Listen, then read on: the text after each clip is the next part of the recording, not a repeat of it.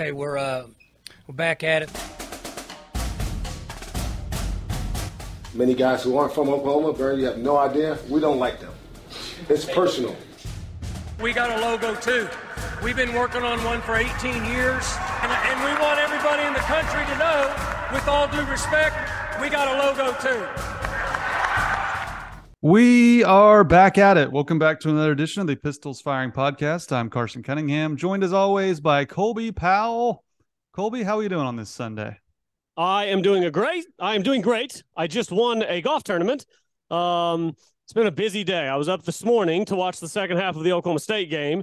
Then I headed out to the golf course, played eighteen holes, waited an hour for other groups to come in, had to go back out for a playoff. Now I've been home for about ten minutes, and now I am prepared to break down uh, a game that I watched in two parts, and boy, were they two very different parts. I felt like I watched it in two parts. It began on Saturday and ended early Sunday. So I felt like I watched it two different days because I did. So um, I don't know if I'm quite ready for Big twelve After Dark uh, physically. I'm older than I used to be, but uh, it was a late night. A lot of a lot of interesting things happened. And we're going to break down what occurred in Tempe. The Cowboys win twenty-seven to fifteen. But first, let's hear from Chris's University Spirit, your one-stop Cowboy shop. Be sure to shop at Chris's University Spirit. For all your Cowboy-related needs, we appreciate Chris's being with us every step of the way. Again, we're doing two podcasts a week now that we're back on the football schedule. A little pregame action, previewing the game, and then a little postgame reaction, which you're listening to right now. Um, Colby, it was only a two-and-a-half, three-point line, depending on where you look. So on the surface, if you didn't watch this game, you had nothing to do with Oklahoma State, not affiliated, you look at it and be like, yeah, they could have scored more points, Oklahoma State, but they won, you know, by double digits and a solid win. It did not feel solid watching the game. And we're going to get into the offense, which was kind of the biggest talking point on just, again, failing to reach thirty points. Again, questions revolving around three quarterbacks. Again, questions revolving on where this program has fallen offensively under Casey Dunn as O C. But, Colby, I think the story of the game is the defense. And, again, I was much higher on the Brian Nardo hire uh, when they made it. And I think a lot of that had to do with thinking about the success that Mike Yurcich had, the success of coaches like Joey McGuire coming up from the high school ranks. Uh, I don't judge coaches so much now on what level they were coaching at. I think you hire people and you hire scheme. And Colby, the tackling was atrocious to start the game. I'm sure you were pulling your hair out like I was, but what a performance defensively. The adjustments they made in the second half, and barring, you know, a complete bust on a long touchdown, the defense won this game for the Cowboys, which we've said a lot lately. No doubt about it. I was last night, whenever I watched the first half, defense was okay. This morning, I was blown away by what the defense was doing. Um, there was a play in that first half. It was the play before the long touchdown. And this one almost, I, I, I just about, I've got three T Vs, so one can afford to go. And we almost lost the T V when I'm watching this play. Jaden Rashada, it's like third and eight, and he takes off to scramble. And we've got four guys out there, and none of them seal off the edge, and he gets outside, and he gets the first down by half a yard. The very next play is the sixty-yard touchdown, and at that point, I thought I was losing my mind just a little bit, and then the defense really settled in from there the rest of the way, and the second half was pretty unbelievable. The adjustments that they made, they pretty much said, okay, look, you're not going to beat us with, with this little ground game that you were running and trying to get to the corner and just barely eking out first downs. We're going to stuff the box. We're going to make it hard for you to run the football. And if you, Jaden Rashada, can beat us through the air, go beat us through the air. And he was not ready to do that. Uh, Lyric Rawls, he, he was actually, I think, the one who let Jaden Rashada get out of bounds uh, and get the first down on the play I mentioned earlier, but he bounces back, gets a nice interception. Um, I, I was so impressed with what the defense did in that second half. And this has kind of become the identity, right? It's been almost a calendar year now. We're, we're at about eleven months uh, since Oklahoma State last scored at least thirty points in a football game. This is now the identity of the team. You go out, you play good defense, you you hold another team under twenty points, and you hope it's enough. Um, that's what it is right now, and last night it was enough. Was it pretty? Did they go out and blow out what I think is a pretty bad Arizona State team? No, but I don't think Oklahoma State's great either, and they went in there and grinded out the win. Uh, I was beyond impressed with the defense, particularly in that second half. Brian Nardo and the players on the field deserve all the credit in the world. In that heat, to continue to do that after getting beat up a little bit in the first half, um, well done. Well done. Bullet all around for the defense. Yeah, it was a rough start, too. I mean, fifteen points in the first twenty minutes for Arizona State, and you're like, oh, no, here we go. This could get ugly. But I think the beautiful thing about Brian Nardo's scheme and the three three five defense is, yeah, they, they had the bust in the sixty-five yard touchdown, but Arizona State only had two passing plays more than fifteen yards. They had a, besides that play, which was a complete bust, thirty-four and twenty-eight yard completions.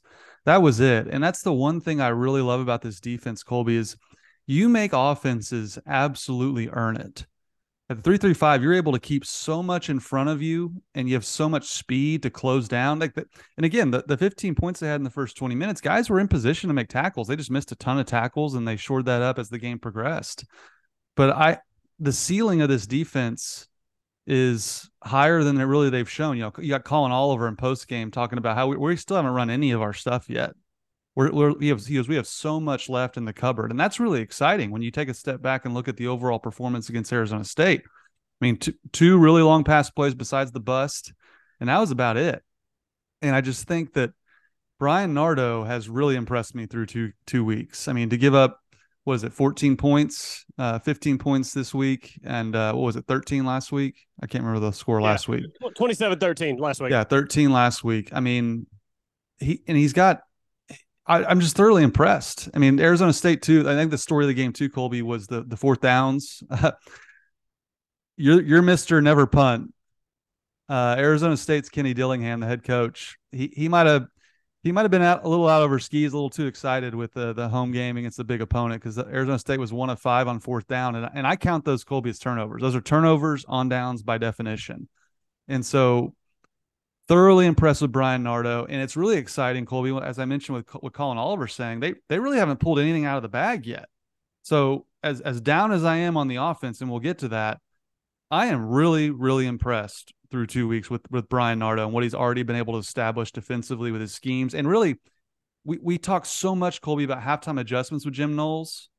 We're we're seeing that right now with Brian Nardo. His second half adjustments were lights out. Yeah, they were unbelievable. I, I'm beyond impressed with the first two weeks from him. Um, and, and Oklahoma State is going to need that, right? But for him to come in and be able to make those adjustments, and you could clearly see first half to second half that they changed things. And has it been two start to finish perfect shutout games for the Oklahoma State defense? No, but you can live with a drive here and there. When most of the things in between, I mean, that defense was pretty physical last night. Those fourth down, you meant those fourth downs you mentioned. I mean, they're doing the direct snap. They've got the extra blocker in there. We're stuffing that. Fourth and two. They they they try to Q B sneak on third and one, and we stuff that back. Now it's fourth and two. They try to go quick on us again, run the wheel route. Lyric Rawls is out there. Jaden Rashada takes decides not to take off uh, into all of the just mountains of open running space that he had. And you get off the field again. They just kept making play after play when Oklahoma Oklahoma State needed it. And I tell you what, when I went to sleep last night and and I almost decided to stay up and watch the whole thing, but I had to be up early. I'm like, no, I'll watch it in the morning. When I went to sleep last night and Oklahoma State was down fifteen to ten, I didn't know. I, I was trying to think of a way where Oklahoma State was going to score enough points that if Arizona State got one or two more on the board, we could win the football game. And it turns out Arizona State wasn't going to score again. Uh, I was pretty surprised to, to turn it on this morning and see a shutout pitched in the second half, and all the credit goes to Brian Nardo and, and to the guys who executed. Uh, Corey Black had a good game, made made some plays out on the edge. I mean, he blew up a screen in that first half that if he's not out there and he doesn't blow that up, that's probably a first down. Colin Oliver made some nice plays. Justin Kirkland got in on the action. Nathan Latu was putting a lot of pressure uh, on Jaden Rashada. The guys on the back end played well. Uh, Goodlow. Was, Goodlow uh, made a big play. Yeah. Yeah, I mean, there was the one breakdown where you let a guy run free, and yeah, that sucks, but you can live with that when everything in between is good. Um, so yes, let's. I, I'm glad that we started this show by praising the defense instead of talking about the uh, the struggles offensively, because sometimes we overlook just how how good they've been on that side of the ball, and they deserve a ton of credit because that unit, the, the defense. Uh, and I could even maybe extend that a little bit to the special teams. Kicking has been really good the past couple of years. Uh, that is what is winning Oklahoma State football games, and they get a, they needed a lot of credit, uh, and they deserve to to have us lead the show with them because it was impressive what they did last night. Yeah, and it's important to note, too, Arizona State lost their starting tackle. I guess he was the second string. They're down to their third string uh, tackle. That, so that certainly had an effect on them. But I'm glad you mentioned Colin Oliver. And, again, I, w- I want to read this quote from him about the defense. He said, quote, "You don't want to show everything that first game, show teams what you're about, what you're about that first game. This was honestly scratching the surface of what we really have, which is crazy in my opinion. We barely did anything today, and it didn't look like it.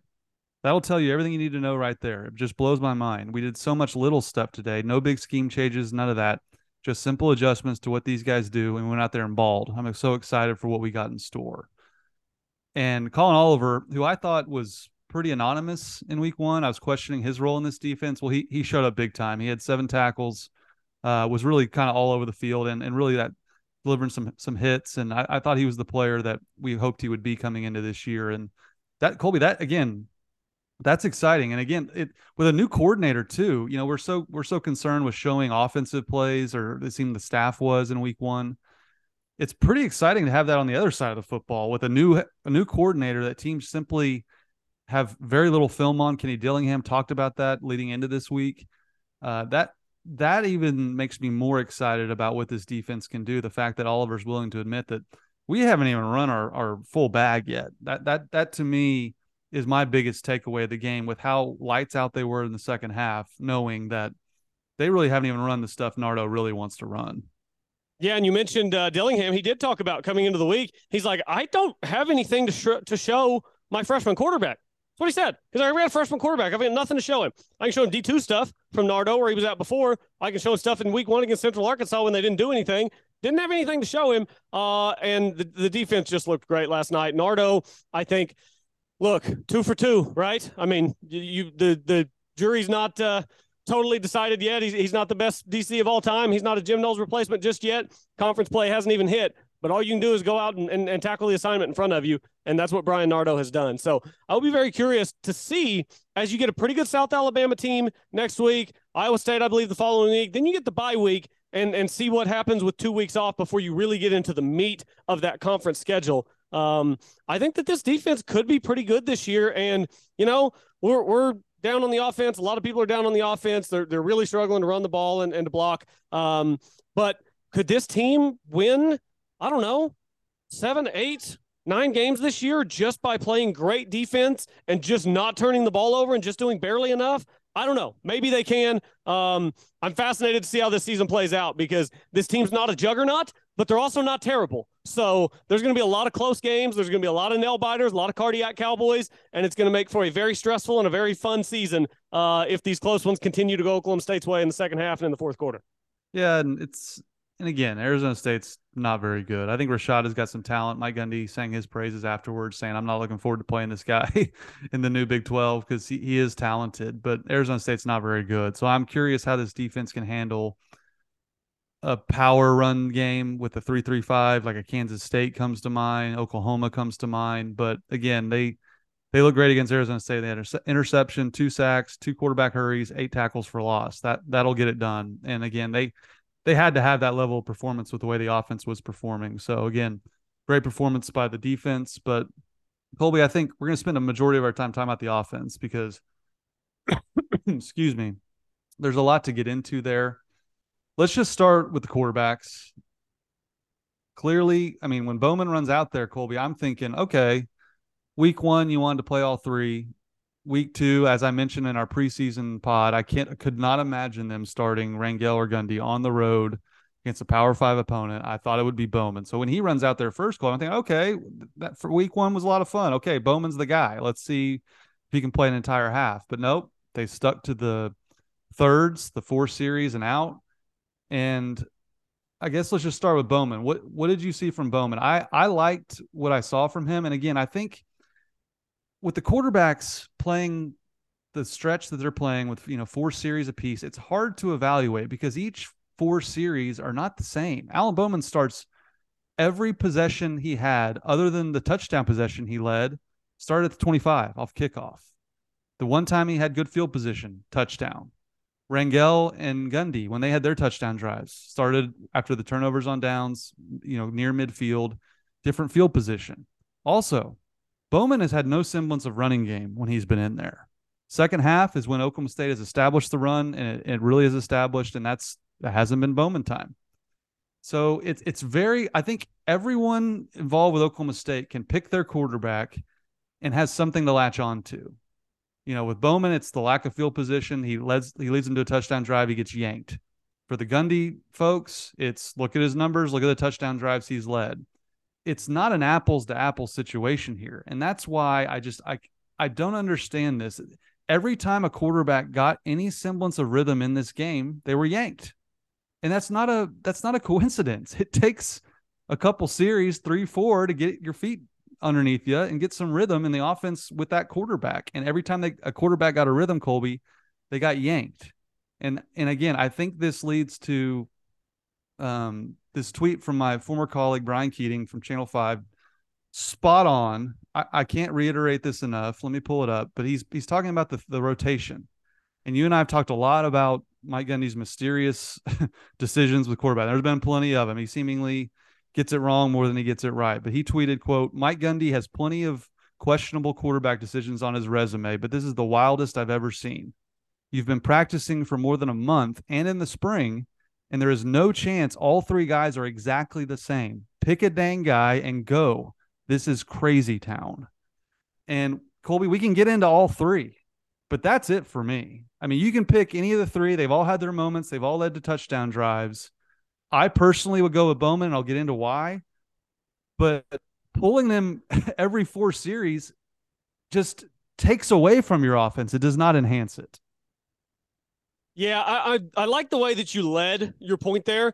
You said you're having a hard time evaluating the quarterbacks, and you took the words right out of my mouth, because I want, I was, I, I thought after last night, I'm like, okay, I'm going to be able to go on the pod Sunday, and I'm going to be able to have a strong take about who I think should be the starting quarterback for Oklahoma State. And I've got some soft takes, but how can I possibly have a strong take as to who could be quarterback? We, we're barely seeing anything from these guys. Bowman gets, you know, he he gets pulled at the end of the first quarter. I think Gundy came in with like ten minutes left in the second quarter, and then and then Rangel starts the fourth quarter.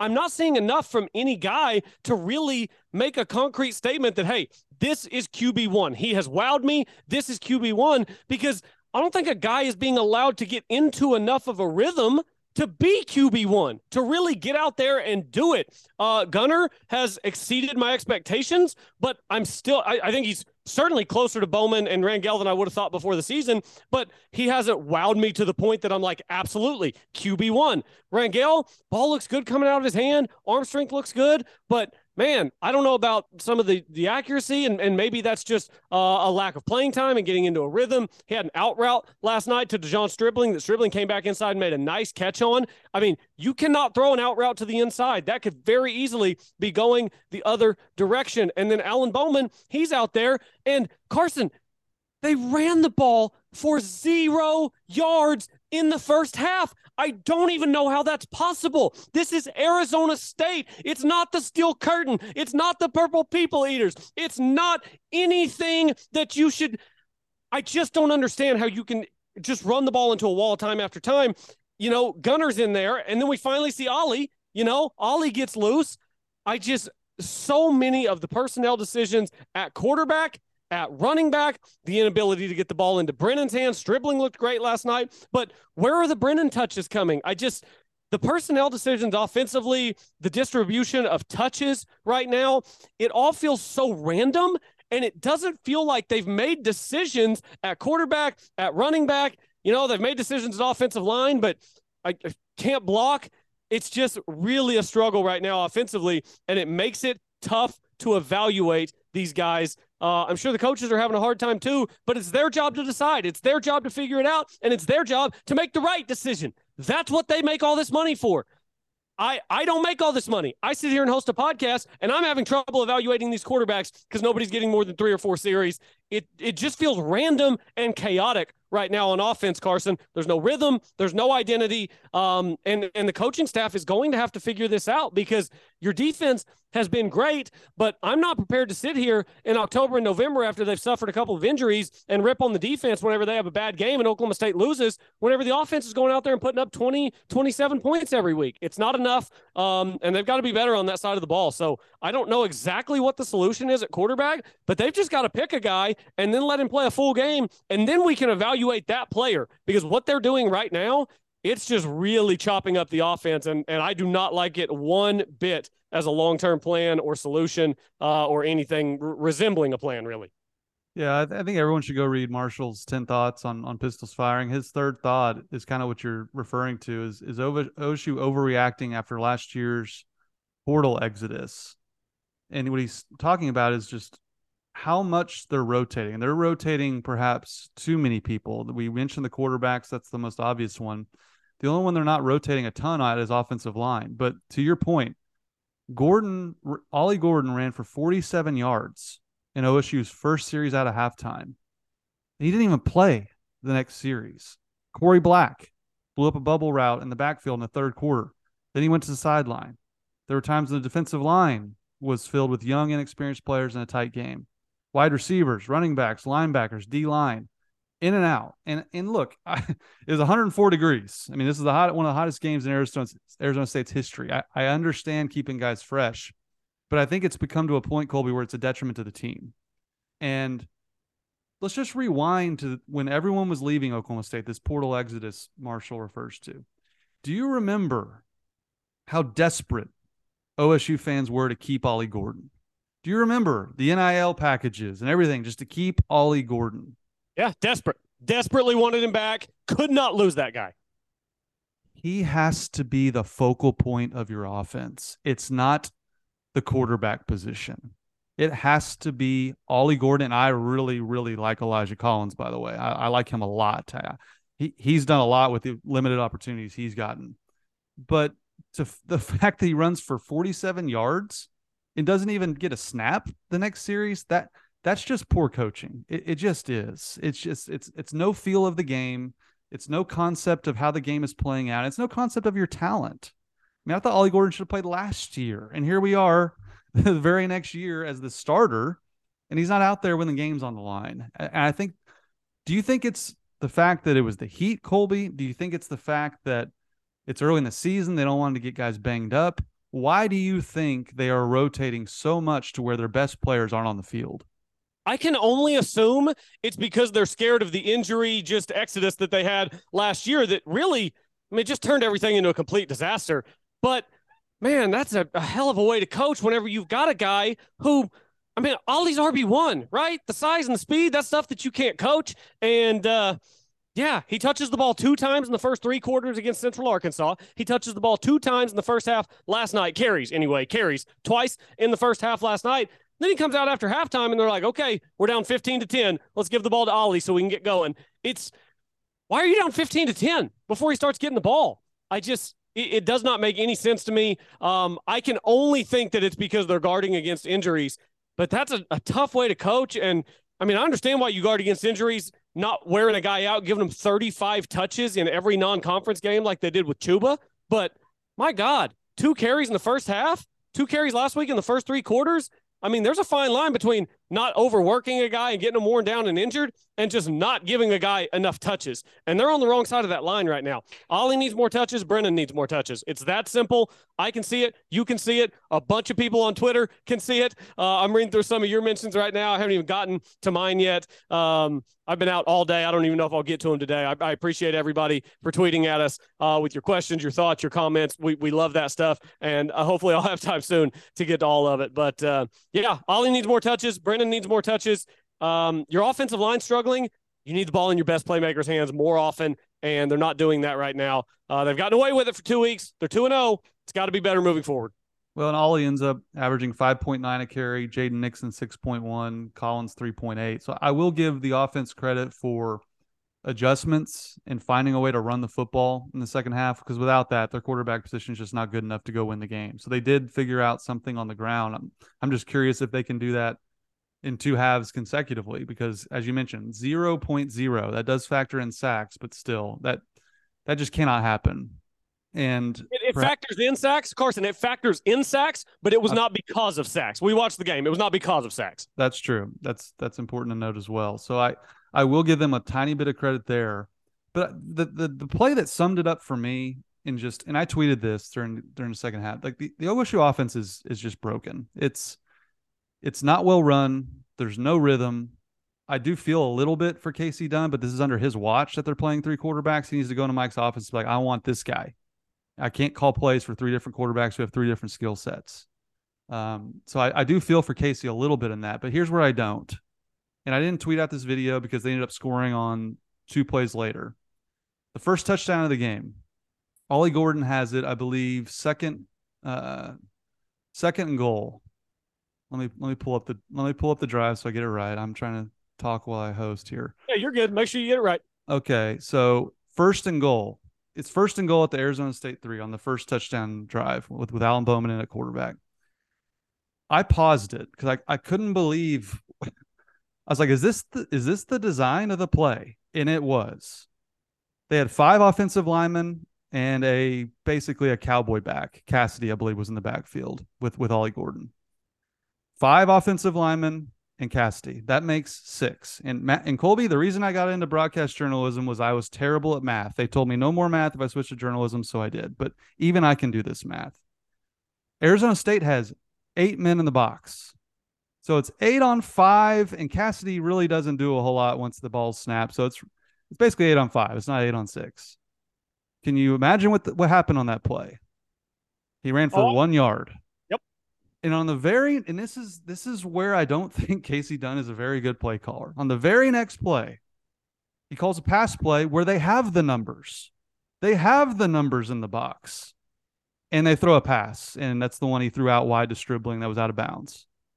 Now, I didn't tweet out the video because they ended up scoring, and everyone thinks I'm just this curmudgeon, and I, I, I only tweet negative things. Well, again, where where are these people that think I just tweet negative things when they were winning the Fiesta Bowl? When I'm saying my, I, I still this week said Mike Gundy's a Hall of Famer, and some guy said, you tweeted this, you're enabling Mike Gundy. You're enabling him to keep his job. So I'm both a Mike Gundy apologist and I'm a Mike Gundy hater, apparently. That's just the nature of doing what we do, Colby. But the fa- the fact that they can't even get simple math right with their formations, or I don't know, can we go back to the Zach Robinson offense where they turn back and look at the sideline and go, oh, we've got numbers. How about we do this? How about we throw how about we throw it to Stribling on this play when we've got the numbers out wide versus just a jam-packed box that has no chance of success? This is where this is why they don't score thirty points, Colby. One play like that is why. There's no feel for the game. There's no looking at what the defense is doing. It's like, this is my play. They've got eight in there. Hope Ollie makes something happen. Cloud of dust. They ended up scoring. I know that. But that's why they don't have success routinely. That's why they averaged, again, less than five yards per play, which is not acceptable at Oklahoma State. It's just not. No, it's not. And I think, Carson, you know, I watch a ton of football. You watch a ton of football. Uh, I have my whole life. I'm a football junkie. College, N F L, I love it. I think I've watched enough football now to, to make the statement that there are play callers, both offensively and defensively, who just have a feel for the game. And then there are play callers who just kind of have what they want to do, and they just kind of do what they want to do. Sometimes it works. Sometimes it doesn't. Uh, Jim Knowles, for example. Jim Knowles had an elite feel for the game. That guy knew exactly when to blitz, exactly when to lay back, how to confuse quarterbacks, how to do all these different things. You look at some some uh, offensive coordinators, pardon me, some offensive coordinators uh, of yesteryear at Oklahoma State. Mike Yurcich, I think he struggled a little bit early in his tenure, very early in his tenure at Oklahoma State. But after that, he pretty much was dialing up the right thing at the right time. When that team was losing games, it was because the other team scored forty-nine, not because Oklahoma State scored twenty-seven. You go back to Todd Monken. You go back to Dana Holgerson. These guys, there was a natural flow to the offense, and it felt like, like you're saying, Carson, like when you ran the ball, it was because you had an advantage. Whenever you threw the ball, you you knew what the defense was in, where to get guys into space, how to find the holes in the defense, and those are things that I, that's, the sample size is big enough now. Casey Dunn's feel for the game, just, it's not great. Um, he, he runs the ball into walls when they don't have numbers. Um, they, they, they struggle. And I understand the offensive line problems. I, and I'm reading a, a mention right now on Twitter is, is why I bring that up.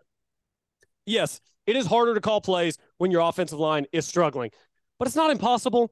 Oklahoma State's not the only only team in the country with a subpar offensive line. It's hard to find good O-line play these days whenever all of the best linemen are going to the same ten schools in the country every single year. And yet, I mean, teams find a way to get guys into space. Teams find a way to get into good running plays. Um, I just think Casey Dunn's feel for the game, just it, it isn't great.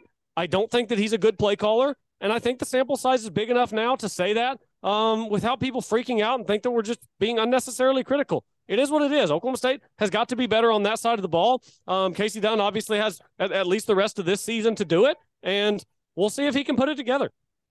Well, and that's, and and we're talking about results here. This is not anything to do besides that. What was it? Texas, the last time they scored thirty? That's the stat you keep bringing up? Yeah. October twenty-second of last season. So one, two, three, four, five, six, seven, eight games straight, less than thirty points. And we, I love to make fun of Iowa. Everyone listening to this podcast knows that. They put in, what, that, what was that incentive for Br- Brian Ferentz, the offensive coordinator at Iowa, to score, was it twenty-eight points a game? Was that like his contract incentive?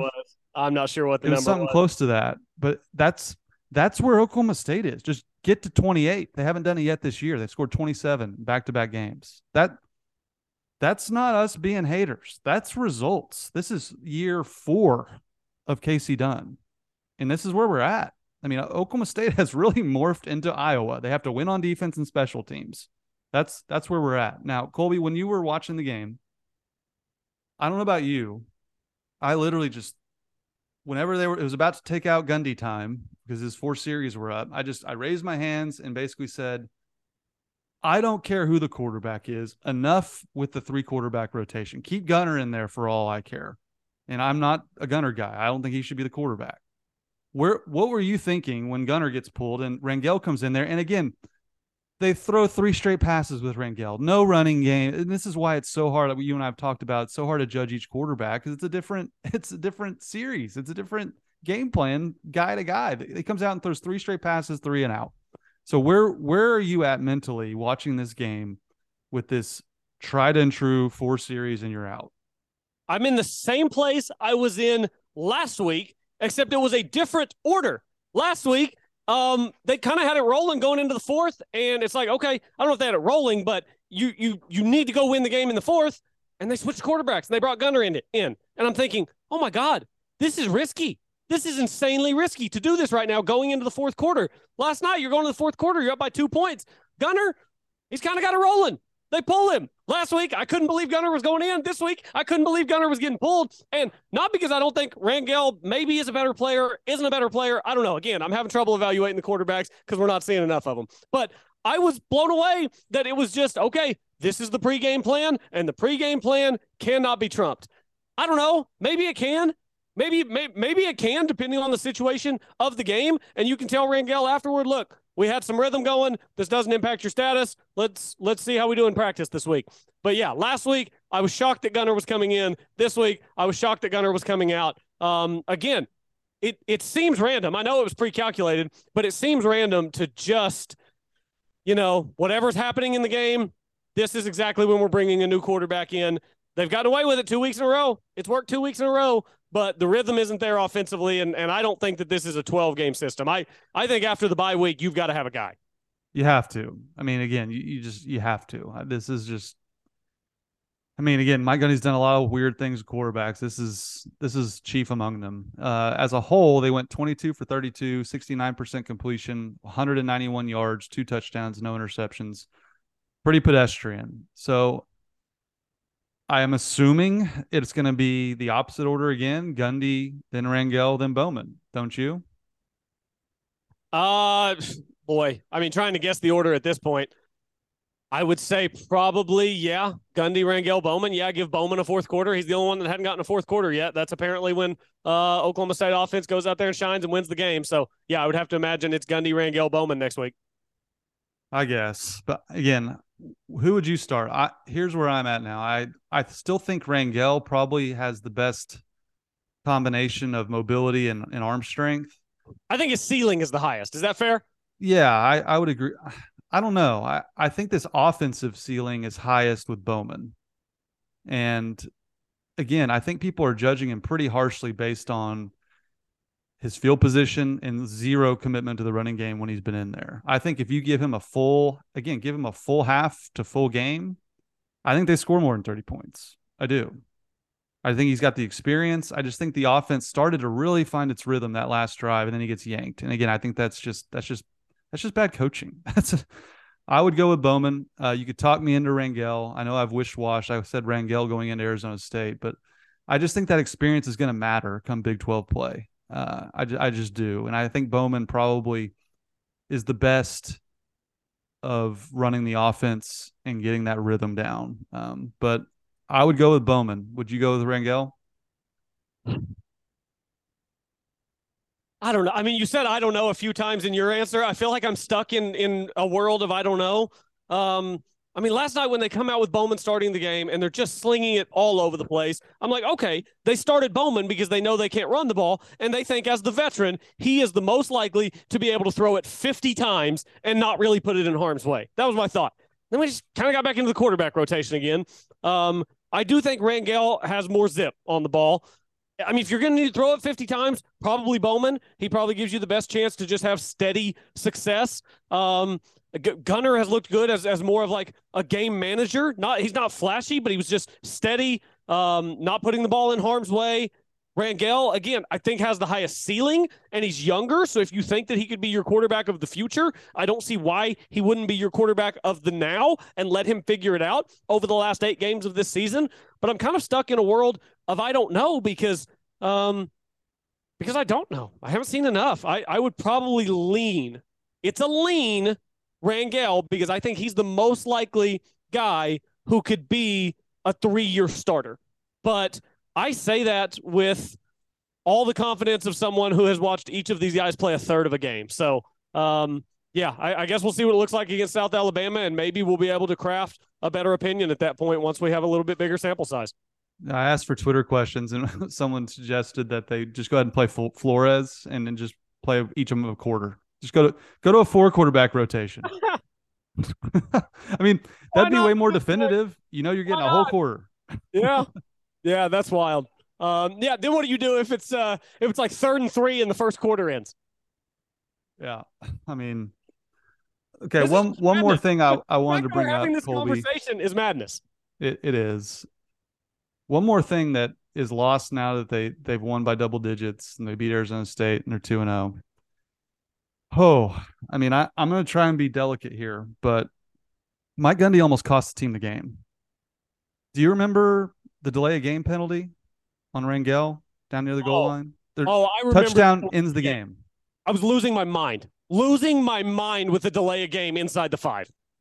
Touchdown ends the game, and they have three timeouts. Do you want to venture a guess where Mike Gundy was when this occurred? Oh, no. Did I miss something here? Where? Well, I had a friend at the game. Shout out to Brian Birchall. He was He was texting me during the game. He was losing his mind, too, with all the quarterbacks and everything else. I'm sure everyone – there was a ton of O S U fans there. I was really proud of all the O S U fans that traveled. But he was at the game. He texted me and said, Mike Gundy was at the forty-yard line, not engaged, not nowhere near the play while this all went down. And to me, like – and again, I'm not trying to just hate on Mike Gundy, and that makes this make this entire podcast about Mike Gundy and the, the, the job he's doing. But this is – these little plays – can determine a game. And you have the clock running down and your head coach is nowhere to be found. And you have three timeouts and you got a you know sophomore in there at quarterback. Rangel has not played a ton of snaps, has sat the entire game up until this point.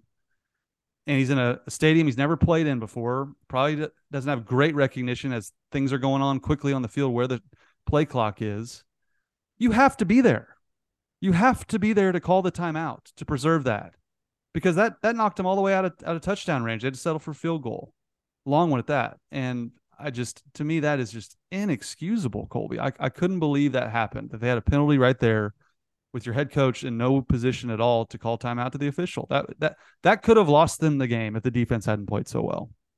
Yeah, it could have. Again, the defense is bailing them out, and that is disastrous game management, um, both from a young quarterback who is responsible for getting his team up to the line and making sure that the ball is snapped on time, and from the head coach for not being there as the fail-safe. That's what the head coach is. You're inside the five-yard line in a one-score game in the fourth quarter. The head coach is the fail-safe if the young quarterback on the field doesn't get everything going in time. Um, yeah, no, I, I wasn't watching it closely enough, I guess, to realize that Mike Gundy was on the other end of the field away from the play. Yeah, that, that play could have cost them the game, and I was, yeah, I was beside myself when that was happening. Um, my my in-laws were actually here this morning. They stayed over last night, and they were in here watching the game with me. I think the baby was still asleep, and I'm in here yelling at the T V because we're at the other end of the house. I'm like, I don't think that's loud enough to wake the baby, but a delay of game inside the five is it's pretty inexcusable, um, and, and I'm sure they'll go back and diagnose why it happened, but yeah, the, the coach has to be there as the fail-safe if the young quarterback doesn't get it done in time. Yeah, that was whew. that would have been really, really ugly in post game if that had gone south. But um, Cowboys do win again, three point line. They win by double digits. So they're two and oh. Again, shout out to Alex Hale, Colby. He seems to be back to where he was. I know he missed the, the fifty-two yarder, but he, I thought he looked sharp. Uh, he, he made, he made from fifty-two. Goals.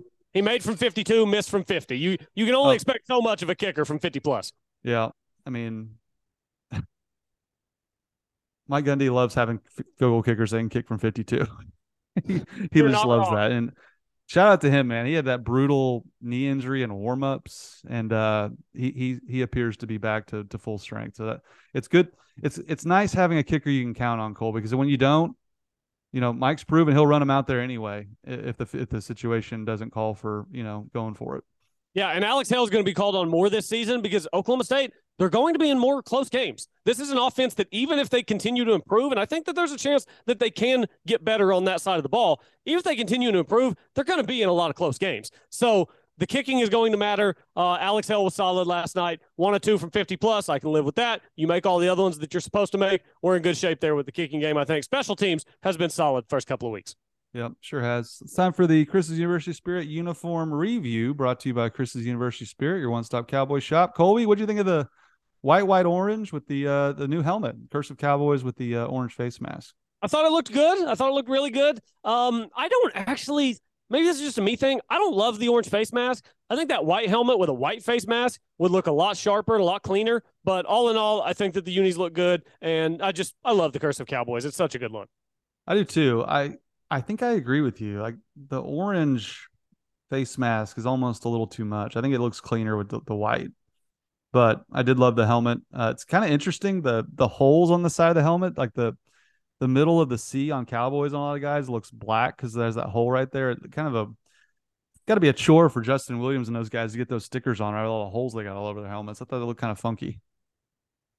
Uh, yeah, it did. It definitely did a little bit. Um, yeah, I didn't have a, a strong love or hate there.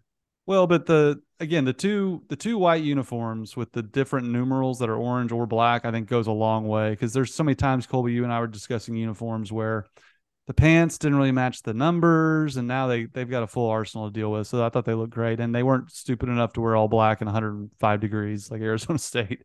Just another example of Arizona State just being a bit of a bit of a clown show over there. Well, in but remember, but remember, we can't go out and join the Pac twelve because of education. Exactly. Well, they they reluctantly joined the Big twelve. They kind of had to, so they they probably would rather stay over there in hoity-toity Pac twelve land if they, they had the choice. But uh, um, yeah, great. Probably.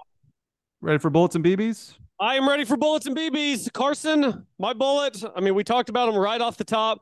I just, I can't say enough about this defense. I, I didn't think that they had that in them last night in the second half. I really didn't. I was worried. I thought Arizona State would have a similar second half performance to what they did in the first half. And I thought Oklahoma State was going to have to score thirty plus to win last night. Didn't have a ton of confidence in it. The defense, Brian Nardo, the adjustments, Um, you know, guys getting beat and then coming back and making a play. Lyric Rawls, he got beat a couple times last night, came back and made a play. Corey Black's making plays. Um, Kendall Daniels making plays. Colin Oliver, Nathan Latu, Nicholas Martin. I mean, I'm I'm just rattling guys off right now, and I'm I'm forgetting some along the way. It was just a really great performance from the Oklahoma State defense in that second half when it really mattered. Xavier Benson played well. Um, yeah, just, just a good game on that side of the ball. So Brian Nardo, uh, he gets a bullet, and then all the guys out there making plays in that heat. I mean, one, one thirteen was the high in Tempe yesterday. They're out there warming up before the game. They're chasing Scatabo around, doing his little wildcat in the first half, chasing Rashada around, those receivers running loose in the first half. They had to have been tired in that heat, and they came out and got it done in the second half and pitched a shutout, uh, major bullet to the entire Oklahoma State defense. Yeah, that's where I'm going. I'm going with Nick Martin. Again, the guy who was in a position battle, uh, middle linebacker. I thought he was everywhere. And he just, I know he's a little undersized, but Colby, but he, he kind of looks more, he kind of looks just more athletic than a typical, prototypical Oklahoma State linebacker. He, he just has that kind of look to him where he just looks kind of quick, twitchy. And I just thought he was, he was outstanding. Uh, so Nick Martin. And I, I love the D-line. I love Latu and Goodlow. I thought they really stood out as well. So, again, not, as bad as it was, as dicey as it was, uh, I'm really, really pleased with the defense through through two weeks. I think you got to give Brian Nardo a lot of credit, especially when I know it had to be tempting for him to kind of reach deep into his bag of tricks that he hasn't shown yet. uh, when the game was on the line, and he didn't have to do that. And that's telling that he he had confidence in, in what he's got to deal with. So uh, big, big, big, big uh, bullet to uh, the defense. Carson, now it's time to give out B Bs. Casey How many you, you got? You got like a six pack? You got a twelve pack? I've got two. I've got two. The players, yeah, I get it. Sometimes the execution's not perfect. Casey Dunn and Charlie Dickey, they get paid a lot of money to run an offense. It's a it's a struggle right now. I've got yards per play rankings for this season pulled up, Carson. Any guesses? Any guesses on Oklahoma State's uh, ranking nationally right now through two weeks, yards per play? Uh, yards per play, I would guess one hundred. Not quite that poor. eighty-three, two spots behind La Tech, one spot behind a pretty poor Houston team, one spot ahead of Virginia Tech, two spots ahead of Texas El Paso. That is where Oklahoma State's offense fits in nationally, with the likes of Louisiana Tech, Houston, Texas El Paso, U T S A, UConn is at eighty-seven, U L Monroe, Jacksonville State, Akron. This is where Oklahoma State's offense fits in nationally. And yes, not making a quarterback decision, juggling running backs, all those different things. But the reality is Casey Dunn and Charlie Dickey are responsible for putting an offense together. The offensive line has somehow gotten worse under Charlie Dickey. The offense has undoubtedly gotten worse under Casey Dunn. And, you know, maybe it's it's time to take the gloves off a little bit whenever we analyze the offense, because the coaches are not getting it done. And ultimately, they are the ones responsible for it. They're the ones making the big bucks to go out and put points on the board. Um, two and oh. I love being two and oh. They're two and oh because of the defense. The offense has to be better. Uh, B Bs for Casey. B B for Casey Dunn. B B for Charlie Dickey. Yeah, I'm going to give another bullet to Dejon Stribling. I thought his touchdown catch was not as easy as he made it look. Gunner Good. threw it a little high, and he, he had strong hands to get it, so I'll give it another shout-out to Stribling. I think he's – Colby, I think through two weeks, I think he's proven to be the guy out wide. I thought he looked really good. Yeah, no, he's he's wide receiver one. Uh, I didn't know a ton about him coming into the season. I'd watched a few highlights like everybody else, but he played at Washington State, so hadn't hadn't watched really any of him live. He's been really good, and that was a good shout because I, I kind of lost him in the uh, the other conversations. He was great last night. Yeah, my B B just goes to the entire offense. And again, I I don't want to make this a weekly segment, but again, I just Arizona State's not a good team. They're just not. And Oklahoma State's offense, it doesn't have an identity. It doesn't have a flow, and it doesn't have much in the way of, you know, any semblance of game plan. Uh, from quarterback to quarterback, the game plan seems to change. Uh, second half, they went under center a lot and had some success running the football. It's time to stop worrying about what you show on film and start putting points on the board. Again, eight straight games under thirty points. That's just not good enough. And again, I... I just, I wonder how this season's going to play out, because I, I think whatever quarterback they eventually pick, if they do, they're going to have the same play calling issues. And Casey Dunn is just, if you go back, if you go watch his post game from Central Arkansas, it's, it's sunshine and rainbows, man. Had a great game. Had an awesome time, man. We had, we did, we did great. There's, there's no, like, and I know what they say in post game. It's, you know, it's mostly coach speak, but I want to hear from Casey Dunn, this isn't good enough. I'm better than this. We we cannot be scoring less than thirty points. That's on me. I don't hear any of that. I hear, man, great great job in the second half. We really we really ran the football. Uh, I mean, Colby, I, I defy you or anyone listening to go back and watch his post game from Central Arkansas. I, I meant to bring it up last post game pod, but it it's almost like everything's great, nothing's wrong, and I'm here to tell you, everything's wrong. they, they fortunately got to twenty-seven, and it was fortunate thanks to the defense giving them f- great field position with turnovers on downs, or it could have been even worse. And I, we had to listen all off season about, oh, we fixing the running game. We're going back to these run schemes that are going to be great. And, and Colby, this offense looks the exact same as last year, if not a little worse. Um, so, Again, it's week two. Uh, I was saying very similar things when they won on the road at Boise State. That's been a big talking point. I know Sellout Crowd from Barry Trammell, he's writing about how it was very similar feeling. Some of the players commented that it was a similar feeling to Boise State. Maybe they turn it around. And and, and this is where I this is why I gave Mike Gundy the benefit of the doubt and picking them to win nine games. I, I I think his teams do get better. I think he has a lot of new players. He said that. He goes, I didn't know how these guys were going to react on the road. I don't know them. And I, I certainly understand that. That's something I will grant him. But the offense is a problem, and it doesn't seem like there's a whole lot of urgency. It doesn't seem like there's a whole lot of come to Jesus thoughts, at least in the public, amongst Casey Dunn and Mike Gundy. It's more of, well, we we we got to get better. We we gotta we gotta we gotta figure that out. I mean, we've been hearing we gotta figure that out for, for three and a half years, Colby. And I'm I'm uh I was very bullish on this team coming into the season. I'm having very serious doubts about that based on what I've seen on the, from the offense. Uh yeah, I think it's gonna come down to one score games. I still think that this team can win a healthy number of games, but you they're just gonna have to win some close ones, because I, I thought that I mean I thought that they would have the potential to. Occasionally you're playing a bad team, you know, against Central Arkansas or Arizona State. I mean, I want to see forty plus. Go hang fifty-six on somebody in these first couple of weeks. It's it's pretty obvious they're not going to be able to run away from anybody. So I still think they can win a bunch of games, uh, but I think that they're going to have to win some some seriously close nail-biters in conference play, and that's a hard way to live. But that's uh, that's where we're at. Cardiac Cowboys, baby. We're here. Yeah, it's I did think about Cardiac Cowboys from the twenty fifteen season, where they just they started out ten and oh, winning a bunch of just – skinnier teeth games that you just you, you look back, how'd they win that game? I don't know, but they're ten and oh. Uh it's very similar to that, where they couldn't run the football, and it kind of came down to some timely defensive plays, and of course having a young Mason Rudolph didn't hurt. Um you got time for a few Twitter questions? Uh yeah, let's do a couple. I'll, I'll say this. Uh Oklahoma State, the way the offensive line looks right now, real happy that the Big twelve merged this year and Texas isn't on the schedule. My God, do they have some maulers finally. Yeah, they they look good. Uh, Texas might, in fact, be back. Although I think Bama is way down from what they typically are. But oh, again, yeah, winning in yeah, Tuscaloosa dude. is no small feat. I don't mean to diminish that. Yeah, but, but yeah, Texas the looks. From Bryce Young, the dip from Bryce Young to that kid last night, significant. Uh, he's got some learning to do. He made some mistakes, but te- Texas was physical. When they needed to go run the ball to end the game, they ran it right down Bama's throat, and that's not easy to do. Are you ready for a D E A update from our friend Brian Metcalf? All right, D E A time. Hit me. That's, again, the D E A was developed by Brian Metcalf, Brian J. Metcalf on Twitter. It's the Dunn era average of offense. Uh, he said, seems like you have enough questions. Just a D E A update. three hundred four total yards is well under the game two D E A, which is three hundred seventy-three yards, and well under the overall D E A of four hundred seventeen yards. So again, Cole, the offense continues to get worse every single game under Casey Dunn. Uh, yeah, that's just...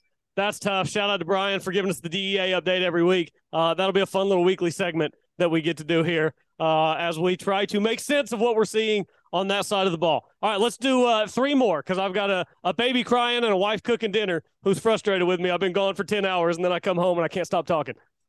Uh, Ryan Johnson, we seem to run the ball better in the second half, and I saw some fullbacks and plays under center. Was this the new blocking scheme we've been hearing about, or unrelated?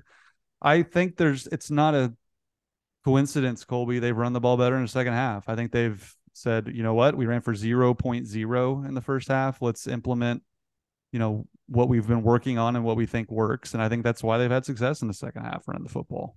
Yeah, no, you're absolutely right. I, I do think that that's probably a little bit of what they were talking about. We certainly saw more of it last night than we saw against Central Arkansas, right? There was none of it against U C A. Last night, they sprinkled it in. It wasn't consistent, still mostly out of shotgun, but they sprinkled it in. Uh, there were a couple of times there in that second half. There was one third and one in particular. I, I can't even remember which quarterback was in at the time now. Um, but it was a third and one. They lined up under center, turned around, hand the ball off, boom. Up the middle for a yard and a half. You get the first down. It's – It's baby steps, right? I, I don't think the, the run game is going to become a juggernaut overnight. Gradual improvement. Um, yeah, I think that that was a little bit of what we what was talked about and what was sold to us in the offseason. Yep, I agree. Uh, one more. Basically, lot, lots of questions about the quarterback. Again, I, I would probably go with Bowman, especially when you get into Big twelve play. Been there. He's been in the fire at Big twelve play. But you could talk me into Rangel. Um Basically, to that point, Sam Tomlinson, who was it that said when you have two quarterbacks, you have no quarterback? I feel like that applies in the case of three quarterbacks for sure. And uh, I just, I don't understand why they're doing this, Colby. I, I just don't. It's it's one of the more baffling things I've seen following Oklahoma State football as long as I have. Yeah, I don't know. Maybe uh, was it you said Keating talking about the, the transfer exodus last year? Maybe they're worried about transfers. I don't know. Bowman can't transfer. Uh, Gun- Gundy's probably not going to transfer. The only guy you're worried about really is Rangel. I don't know. Is he the best guy? Play him. Maybe he's the future. I don't know. It is just, it's kind of baffling. Um, again, it, it's not like every single one of them is going out and they're just leading touchdown drive after touchdown drive and nobody can defend them. And that's why you can't take any of the three off the field. The offense looks kind of average with all three of them. Make a decision. And, and then evaluate. And and guess what? If you get it wrong the first time, if a guy goes out and, and he's terrible whenever he has a full game, then give another guy a chance. But doing this third thing, it's not going to work forever. No, it's not. Um, anything else before we get out of here? Anything nationally stick out to you? The Big Ten, uh, my, my Big twelve boys went two and one. We can always count on Matt Campbell embarrassing the Big twelve against Iowa. Just what a uh. pathetic performance. I hate that game. I hate the Iowa-Iowa State game because every year I hold out just a smidge of hope that Iowa State can get it done, and they never can. It was ugly from the jump. I ended up flipping over and watching tennis. That would probably be my only other thing I want to talk about today. Bullitt, Coco Gauff. Well done. That was an electric tennis match. nineteen years old, U S Open champion. That was awesome. Yeah, I'm not talking tennis. But uh, do, you have, do you have a point spread on South Alabama? Uh, I don't see one. I just looked, and I don't see one yet. Well, the dogs are barking. Dinner's on the oh, table for guess? you. So, what, we'll, what's your guess, real quick? Guess on uh, guess on the line for U S A Ooh. and Oklahoma State. Well, they they lost to Tulane by twenty, I think, but Tulane's a good football team. I'm gonna guess Vegas isn't gonna make this double digits just based on the way O S U plays offense. I'm gonna say O S U minus seven. Boy, you were close. I didn't know if I'd have it or not. I did find it right here. Oklahoma State is a seven and a half point favorite currently. South Alabama's minus one twenty. Catching the points. Oklahoma State's even money at minus seven and a half. Mm. Over under is forty-seven and a half. That's a much more appropriate over under. The over under of fifty-six and a half this past week was a joke. I should have hammered it. We're a Big Ten team, Colby. I guess I just have to come to terms with that. Woof. That's an Iowa total. Uh, let me Did see we just Iowa become Iowa? The the the total for Iowa and Western Michigan is forty-two and a half. So we're close, but we're not there yet. Well, they're playing a better team. I think I think South Alabama is better than Western Michigan. If they were a better team, it would be the same. Yeah, Iowa's a twenty-seven point favorite next week, so you got a point there. Yeah, so. Well, Hawkeye's Firing podcast has commenced. Oh, no. O S U's two and oh. So, uh, Colby, it's always interesting. That's one yep. thing. That Oklahoma State is always interesting. That's one thing we know for sure, but we'll get back with you again next week, or this thing, week, I guess. The other thing we know for sure, no matter how it looks on Saturdays, thanks, everybody, for listening. And as always, go Pokes.